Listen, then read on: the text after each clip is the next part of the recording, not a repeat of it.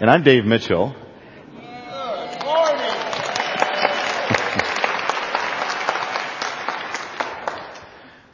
That's pure grace. And so thank you. It's good to be with you this morning. We're in a wonderful series in a book that is entitled The Ephesians, Ephesians. It was written to a group of people in a city that is today called Turkey, uh, in the country of Turkey that is uh, uh, the city of Ephesus. And uh, just to help us to get started, about every other year or so, Joy and sometimes with our kids, we'll have a big night out. We'll go to Ruth Chris Steakhouse. We take out a line of credit and then we go down there.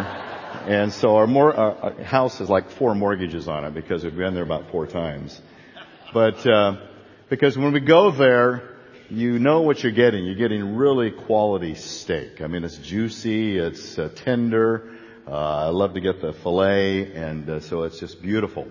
And sometimes you, you just want to have a really nice meal in a nice setting with a good, thick steak. It's meat. Uh, on other occasions, and many other occasions, Joy and I will make reservations, and we'll go to the Taco Bell over here on 17th Street. And we get the window seat, so we have a good view of 17th Street. And uh, I'll get two crunchy and two soft tacos. And uh, that's good, but not quite as good as Ruth Chris. And of course, I pay about a fraction of the cost. And so there are two kinds of meals out there. You can go the fast food route that's tasty, probably not highly nutritional. Uh, if you work for Taco Bell, I'm sure there's lots of ingredients that I should know about. If I did, I'd tell you it's very nutritional. Uh, but then there is the Ruth Chris steak. And so tacos and steak.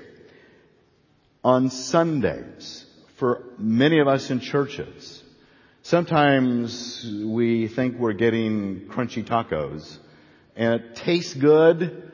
It's uh, delightful. It's seasoned just right. Is it doing our body a lot of good? I don't know, but it sure tastes good. So there's sometimes our messages just sort of taste good, but is it really nourishing us as it should? Then there are other Sundays where we have like a big steak, uh, lots of protein, and it really goes down well, and it's just seasoned just right, hot, sizzling on the plate, and it just feels like it's giving us the nourishment that we need. Well, today we're going to give to you a steak. And so I want to prepare you for the fact that what we're going to go through this morning is not going to be easy to follow, but it is the very core and the heart of who God is, why we exist, why the world exists. We're going to get down into it, and so I want you to be prepared for that. And I'm going to show you a couple of things that are even a little bit harder, more of an academic setting, but I just want to prepare you for that. Let me read the text that is the stake of this morning. It's not me, it's, it's Jesus has prepared this stake. And it's in Ephesians chapter 1, verses 7 through 12. Let me read this wonderful section. And let me just say this. In this section of verses 3 all the way down to verse 14, you see community. Because what you see in verses 3 through 6 is the work of God the Father in our salvation. And then what you see in verses 7 down to about 12 is the work of God the Son, Jesus Christ in our salvation. And then next Sunday in verses 13 and 14, what you see is God the Holy Spirit in our salvation. So you see God the Father, the Son, the Holy Spirit, the Trinity we call that. And that is the sum total of the Godhead. And it took all three of them to accomplish for us our salvation. So community is what is happening in heaven and now he wants to duplicate it here on earth. Let me verse, verses 7 through 12. Read along in the Bible, and there's a Bible in the chair rack in front of you. If you have your own Bible, we encourage you to read it there. In verse 7 it says, In him we have redemption. And that's the key, redemption. Through his blood, the forgiveness of our trespasses according to the riches of his grace, which he lavished on us in all wisdom and insight.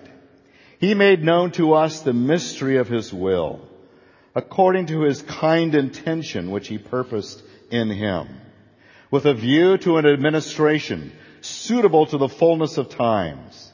That is, the summing up of all things in Christ, things in the heavens and things on the earth.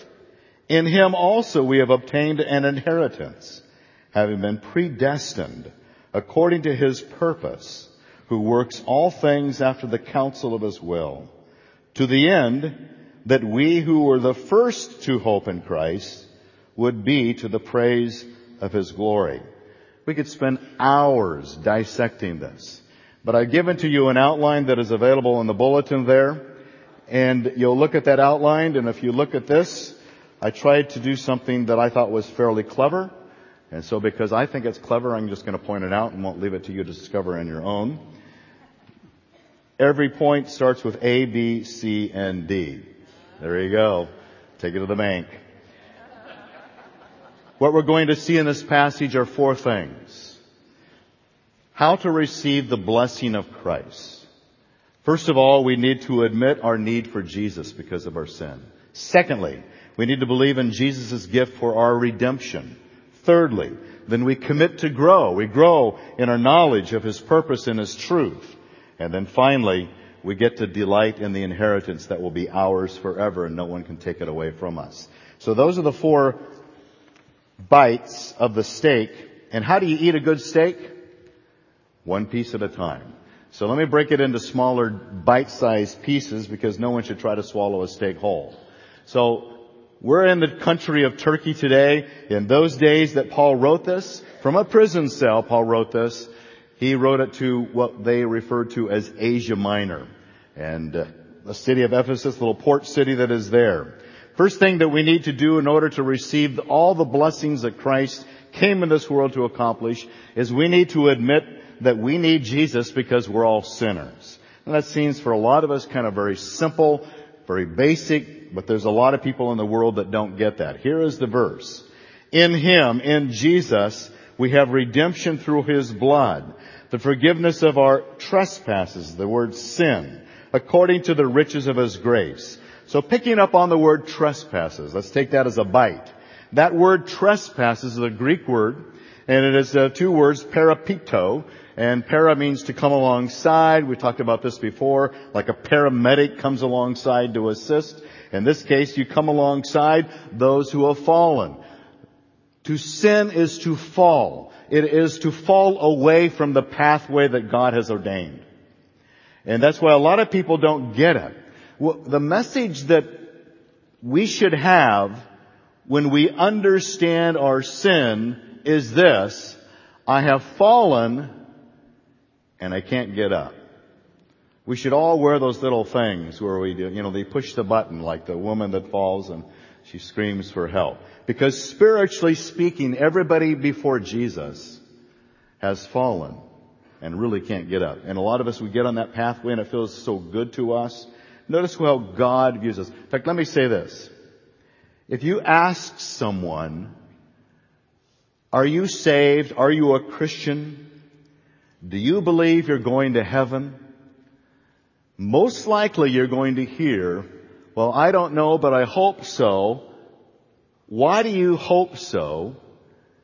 Because I've tried to be good and do good things.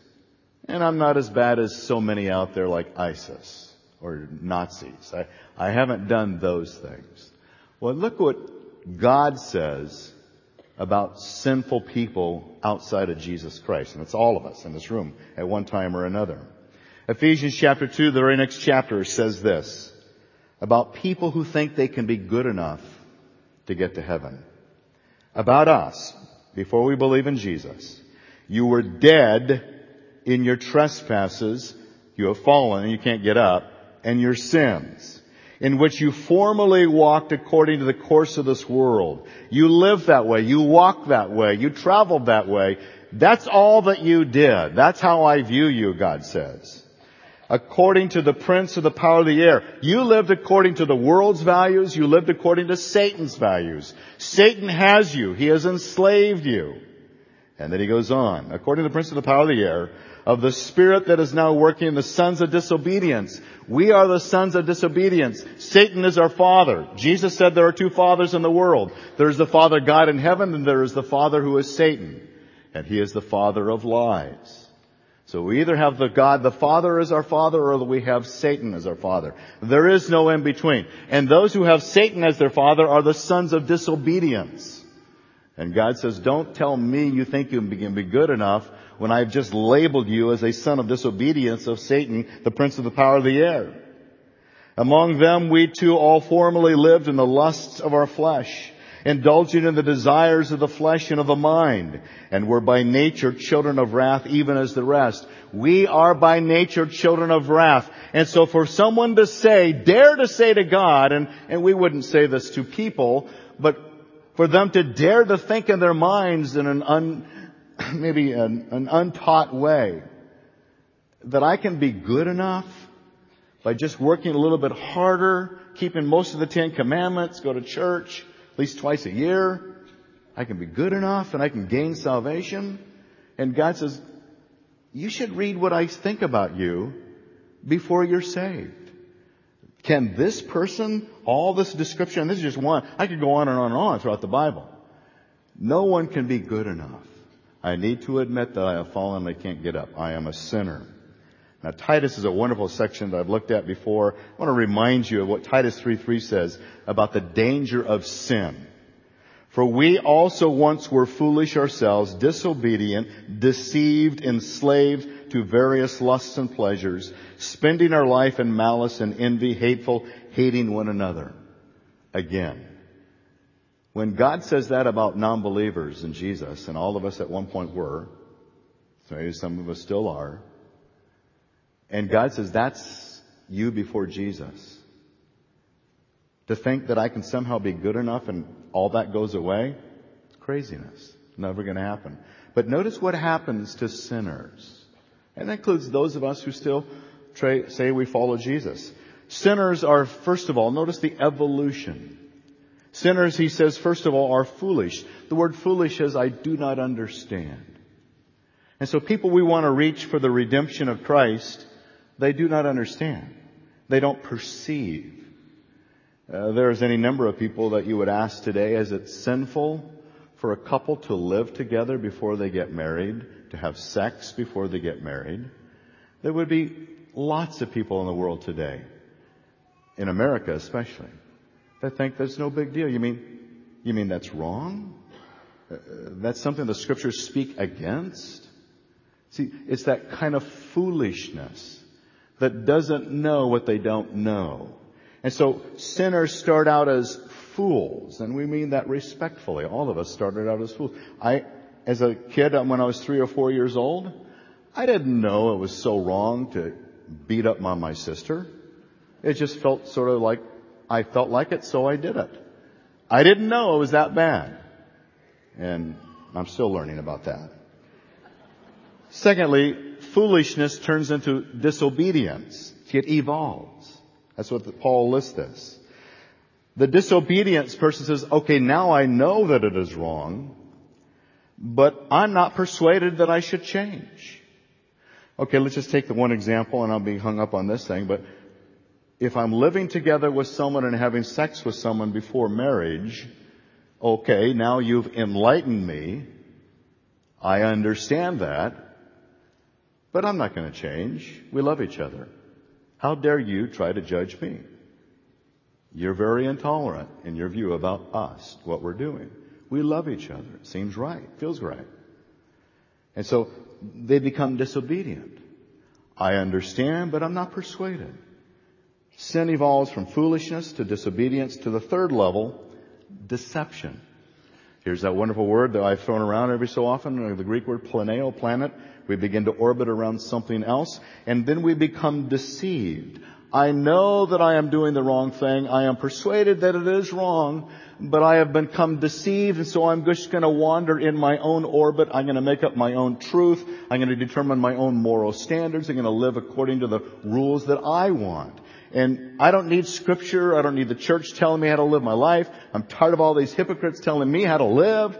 And so we become deceived and we begin to orbit around our own truth. That's your truth. Here's what you hear. That may be your truth, but that's not my truth. And there is no absolute truth. Two people can agree to disagree about things that are true. And that's deception. And then finally what happens is it evolves from foolishness to disobedience to deception so I can live at peace, not thinking that it's wrong anymore, and then I become enslaved. Those are the four words that Paul used. People who continue to sin are in bondage to their sin. They can no longer see their sin. They no longer feel guilty about their sin. That's why we can read reports about people who do terrible, evil things, and we think to ourselves, how does somebody do that? Uh, just recently we were talking about people who commit adultery and then go back at night. They commit adultery. That's Ashley Madison saw this report on this lately. Ashley Madison, where you can go and, and find some other woman and have an adulterous affair. And there are even pastors who have done that. And and, and I think to myself, how do they do that, then get up and preach on Sunday? How do they do that and then come home to their wife? How do they do that? It's because they started out in foolishness and disobedience, and then there's this deception, and they sort of, they sort of spin it in their mind and rationalize it, and then they become enslaved to it. They're in bondage to it, and they can't break free from it. And that's why we preach against sin. Because sin is so deceptive. Sin gets a hold of us and enslaves us, deceives us, and we refuse to receive the truth of what God says. So then we have a mindset in the world that says, oh, I think I can be good enough to be, gain my salvation. And we can't. Not when you understand what God says about sin. So this is the danger of sin. So I need to admit that's my problem. I need to acknowledge that. Yeah, I'm there. That's me. That's how I live my life. This is how I've deceived myself and now I feel enslaved. So what do I do about it? Second point. From admitting that I'm a sinner, second bite of the steak, you gotta believe that Jesus is a gift of salvation, of redemption. You, you believe that Jesus can do the miracle of what I can't do. When I say I have fallen, I can't get up, I can't get up. I can't save myself. I can't do anything. I need someone there to help me. And so Jesus extends a hand. That's why it says in verse 7 again, in Him we have redemption through His blood, the forgiveness of our trespasses, according to the riches of His grace, which He lavished on us. Let's take some of those as smaller bites. Let's cut that steak just a little bit smaller in its pieces and begin to digest it. The word redemption is a beautiful word that many of us know about. It comes from these two words, apo, from, and then this lutron, a lutro, was a term that was used in those days. Lutro, there were six million slaves that were bought and sold in the days that Paul wrote Ephesians. Six million. And what the owner of the one slave would do is says, I hand to you a lutro. This is your certificate that I have set you free. So Paul takes that beautiful word that a slave that were in the church in Ephesus, he talks about slaves in the church of Ephesus a little bit later in the book. This is something the slave would understand. I have been bought free from my master. And God says Jesus pays a ransom to set us free from our enslaved condition. Jesus said this in John 8. Jesus answered and said, truly, truly I say to you, everyone who commits sin is a slave of sin. See why Paul said in Titus 3:3, you're enslaved? Because Jesus says those who commit sins are slaves to sin. And it's so hard to change something that controls my life, like sin. And so Jesus says, you, you're, you're a slave to sin. The slave does not remain in the house forever. The son does remain forever. So if the son, Jesus, makes you free, you will be free indeed.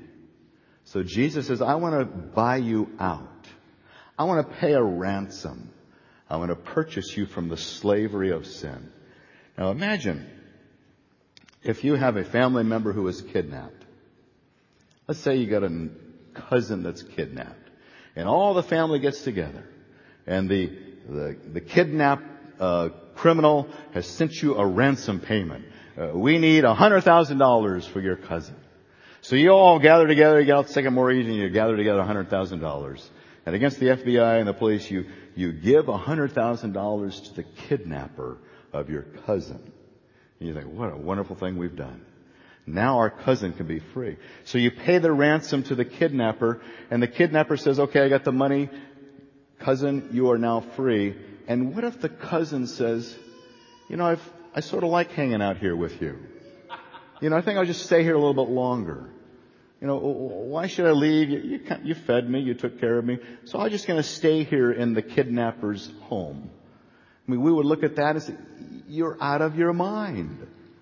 The ransom has been paid. Why do you remain in slavery to the one that has stolen you? And Jesus would say, there are many of us who have had the ransom paid and yet we remain in slavery to the one who has stolen us, our heart. And that's Satan himself. And so Jesus, I want to set you free from that. I've, I've, redeemed you. I've paid the ransom. Christ's sacrifice was not through the blood of goats and calves, but through his own blood. He entered the holy place once for all, having obtained eternal redemption. Paul writes these things, as he says in Ephesus, and the writer of Hebrews says this, to a Jewish population that gets this.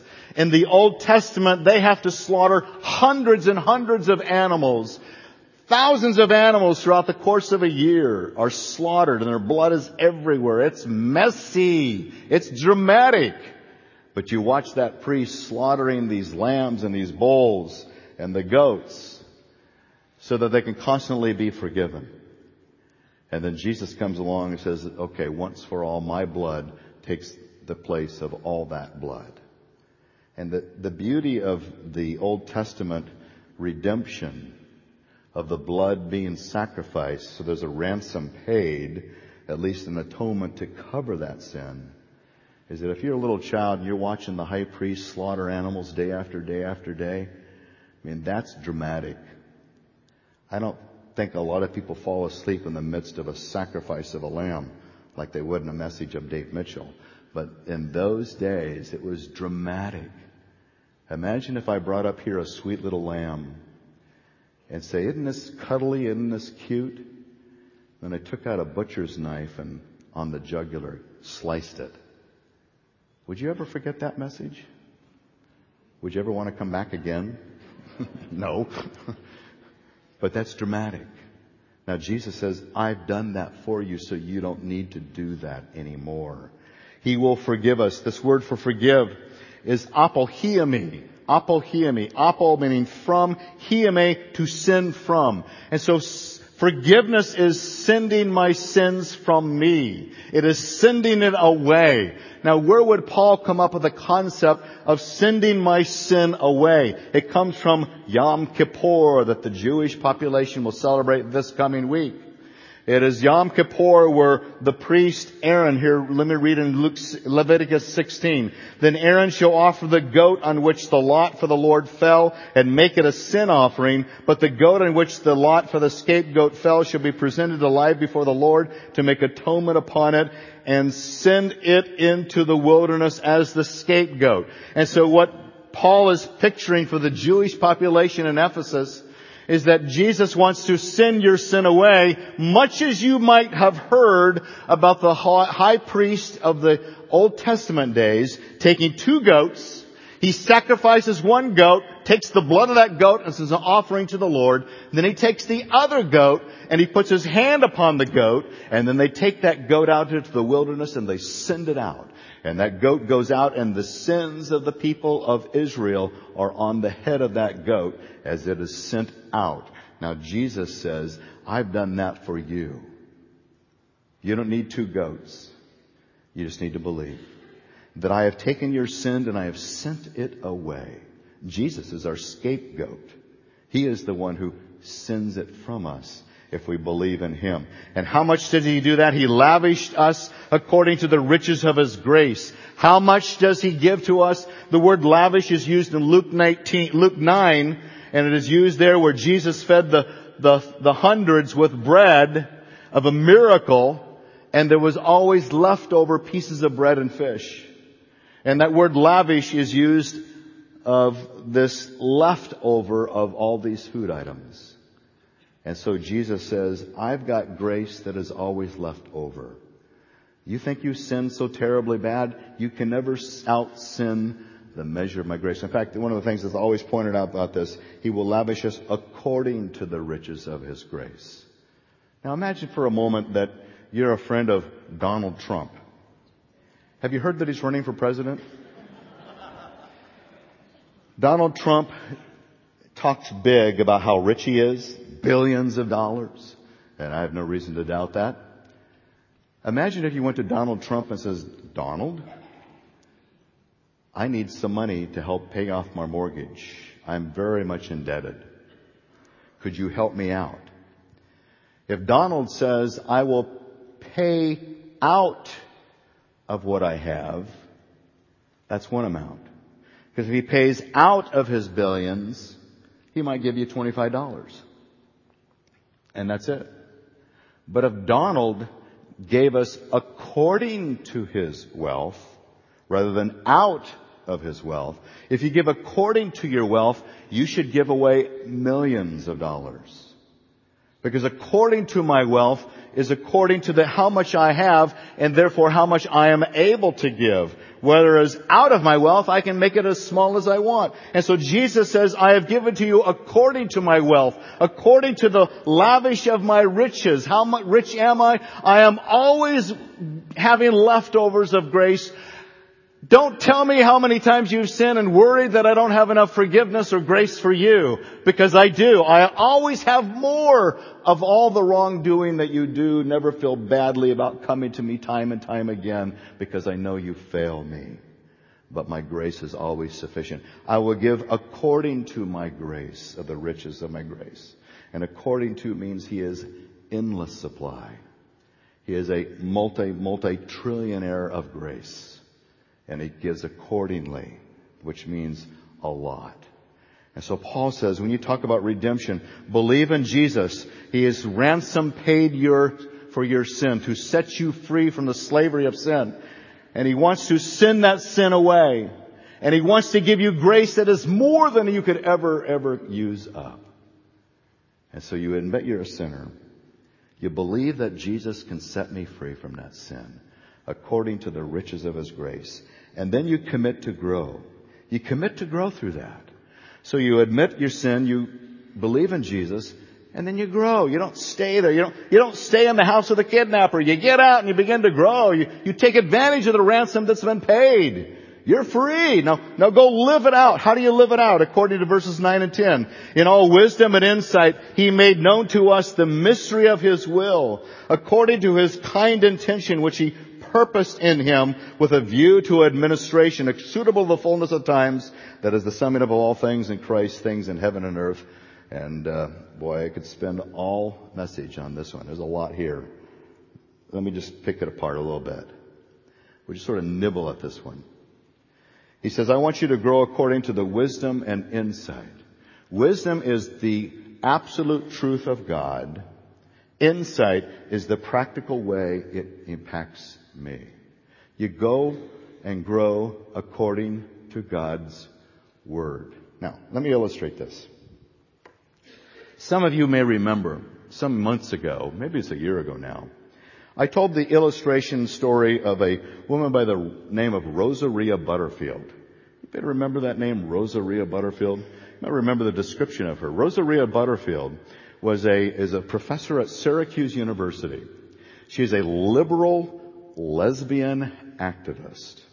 And very much on that pathway of everything you think a lesbian liberal activist professor at a major university would be. I mean, that's, that's your classic liberal. Well, Jesus Christ saved her in 1999. And she has dramatically changed. She went to Wheaton Colleges last year and she proclaimed how Christ has changed her from her lesbian orientation and given her a new life. I know Wheaton students that were upset over the fact that she's there and how dare you say you can actually change from homosexual behavior. Well, she's a proclaimer of that. She is an example of what God does in setting people free. See, there are people who are enslaved to certain kinds of sins. And they think this is the way I am. It feels normal. But they don't realize it's slavery. And Jesus has come to set them free. I want you to listen to a two minute little clip. I just found this this week.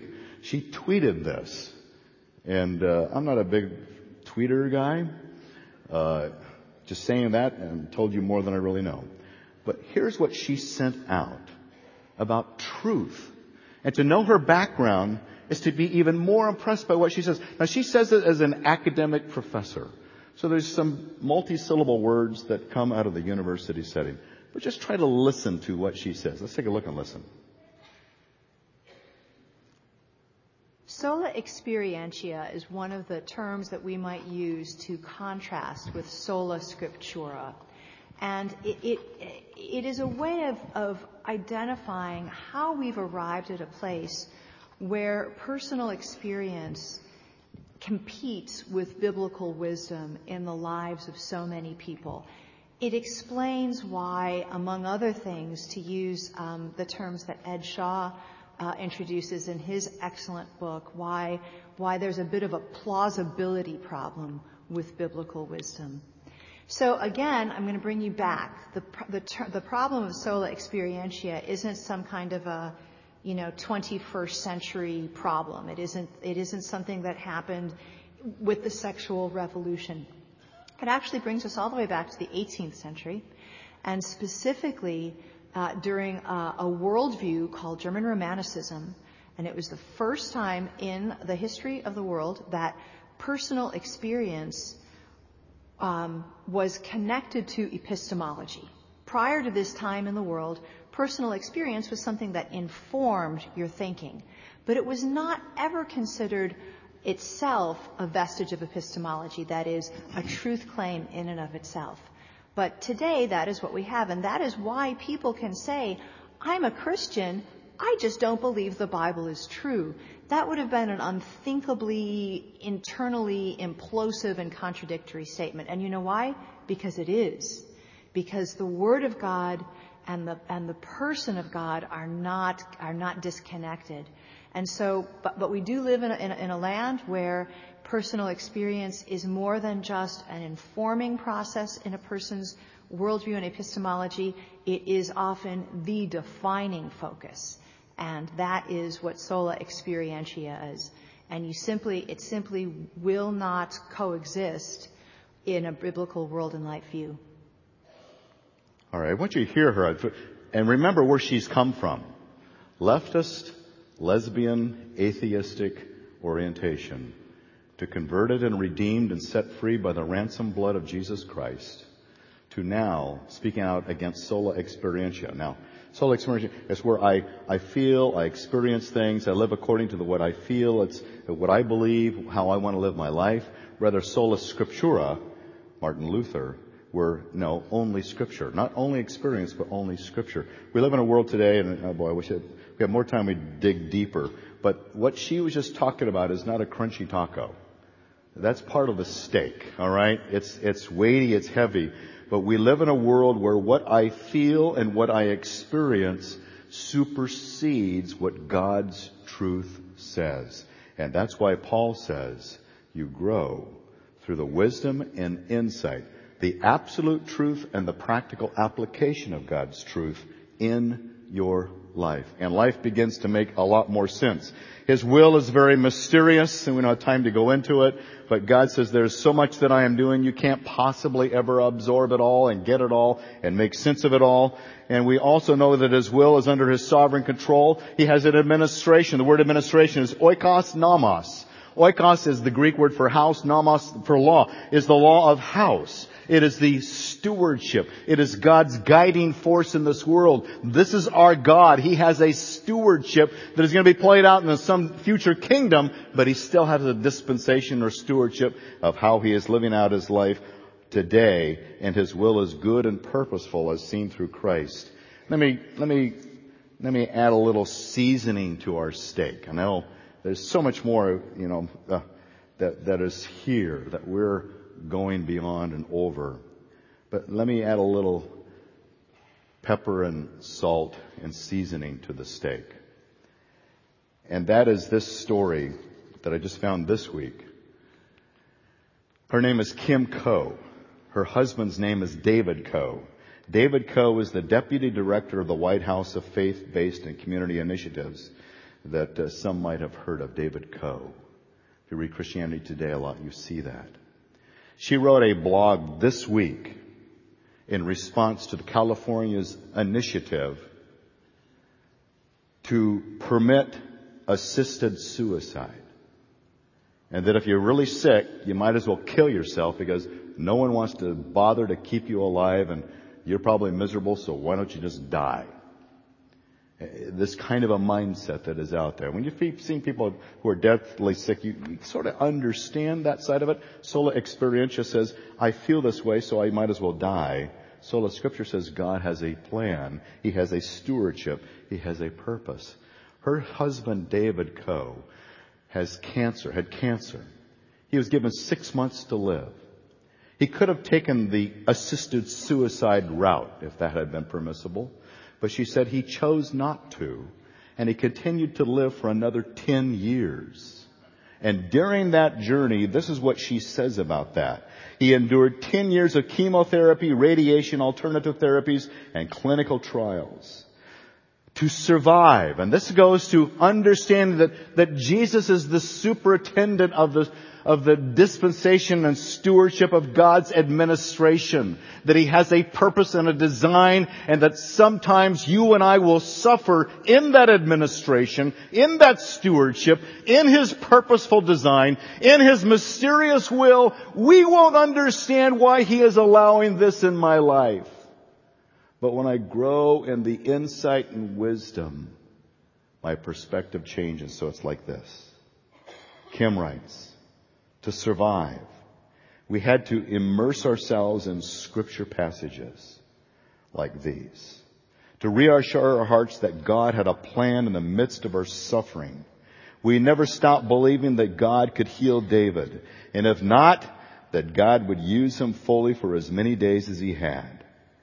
After this diagnosis, David went on to live for 10 years. During that time, we had two beautiful children. While David wrote a book. Wrote a book during a period of time when he should have had an assisted suicide and died. He wrote a book, fought and touched many lives. No one below the throne of God can predict how the journey of life will go and we shouldn't pretend to. Still every day of David's life mattered. Even in semi-lucid deterioration, David challenged the ICU doctors to read Mere Christianity.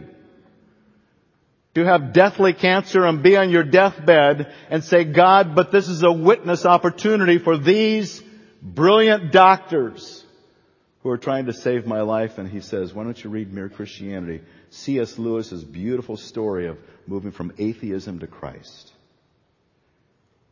And she writes, his conversation with his neuro-oncologist in her uh, later starting a ministry to homeless cancer patients.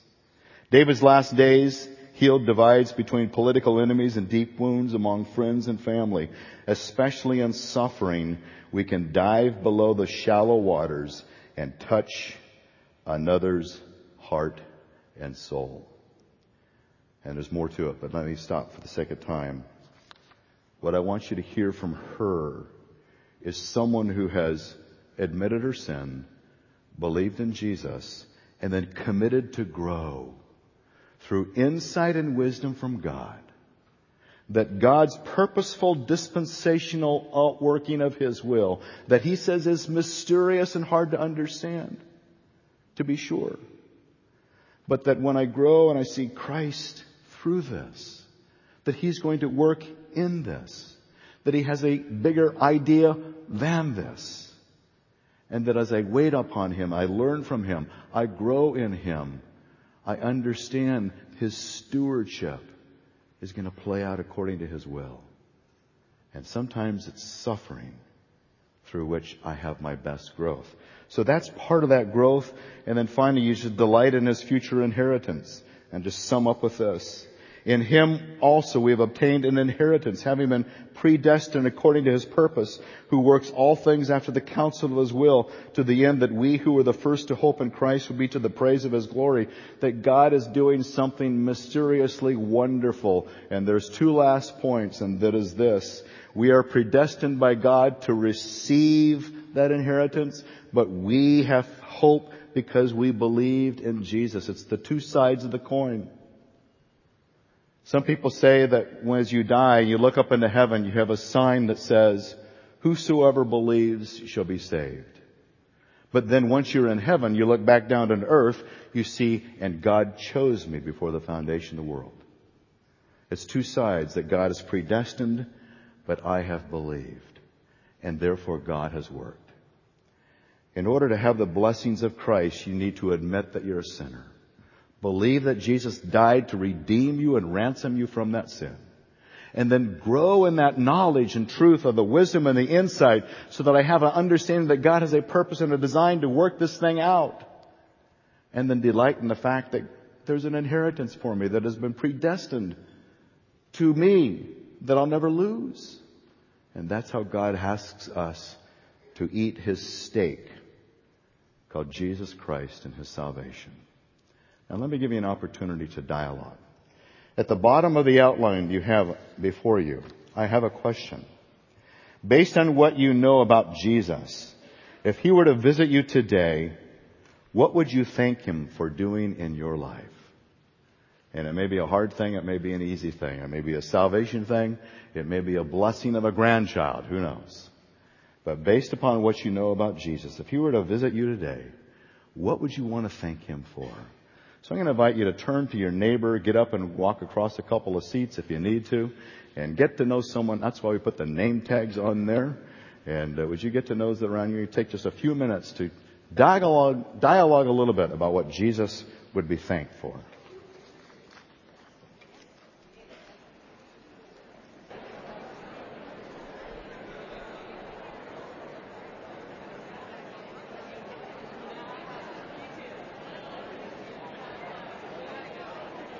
Okay, we'll wrap up in just uh, about 15 seconds. Gives you a chance to think, just think about it a little bit.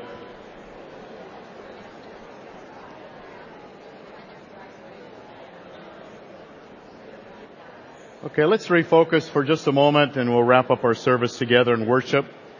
But thank you for turning and uh, meeting and chatting with your neighbor. And uh, thank you for enduring a steak that I hope was tender and not too tough and not too much grizzle and not too much uh, fat.